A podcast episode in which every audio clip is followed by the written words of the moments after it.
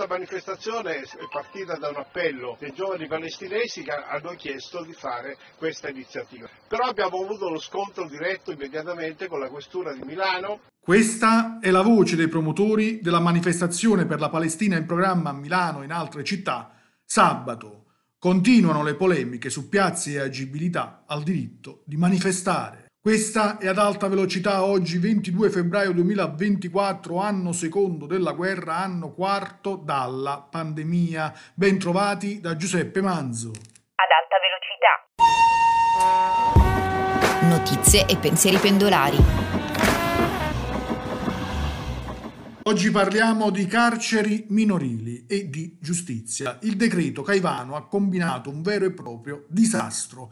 Il modello della giustizia minorile in Italia, fin dal 1988, data in cui entrò in vigore un procedimento penale specifico per i minorenni, è sempre stato un vanto per il Paese, mettendo al centro il recupero dei ragazzi in un'età cruciale per il loro sviluppo, nella quale educare è preferibile al punire, ha garantito tassi di detenzione sempre molto bassi, una preferenza per misure misure alternative alla detenzione in carcere come ad esempio l'affidamento alle comunità e ottenuto un'adesione al percorso di risocializzazione ampio da parte dei giovani. Dal decreto Caivano in poi invece il rischio che questi 35 anni di lavoro vengano cancellati, ragazzi persi per strada, è una prospettiva drammatica e attuale. Così Patrizio Gonnella, presidente di Antigone, intervenendo alla presentazione di Prospettive Minori, settimo rapporto dell'Associazione sulla giustizia minorile all'inizio del 2024 2024 sono circa 500 i detenuti nelle carceri minorili italiane.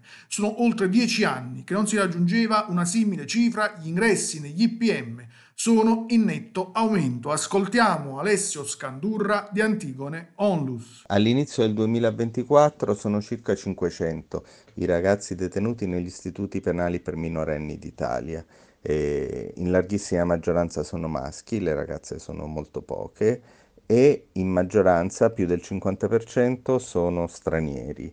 Eh, si tratta del numero più alto registrato da molti anni ed è un numero in evidente rapida crescita, per cui nel futuro prossimo sicuramente questi, questi numeri diventeranno ancora più grandi. Eh, si comincia a registrare per la prima volta da tanto tempo un, un fenomeno di sovraffollamento eh, negli istituti penali, penali, per minorenni manca lo spazio e eh, mancano le brande per tutti i ragazzi. Eh, aumentano i ragazzi in custodia cautelare rispetto a quelli con una condanna definitiva ed aumentano gli ingressi per eh, violazione del testo unico sugli stupefacenti. E sono entrambi questi fenomeni fortemente collegati alle novità introdotte dal decreto Caivano, che quindi in qualche modo sembra eh, essere una delle cause di questa nuova tendenza e certamente contribuirà eh, a rafforzarla. Questa puntata termina qui, vi ricordo dalle 12 il notiziario GRS online con le 6 notizie di attualità dall'Italia e dal mondo. Siamo anche su Facebook, Twitter, Instagram e TikTok. Prima di salutarvi ecco cosa diceva lo scrittore Stanislav Gersilek. Nei paesi nei quali gli uomini non si sentono al sicuro in carcere, non si sentono sicuri neppure in libertà. Giuseppe Manzo, giornale radio sociale. Thank you.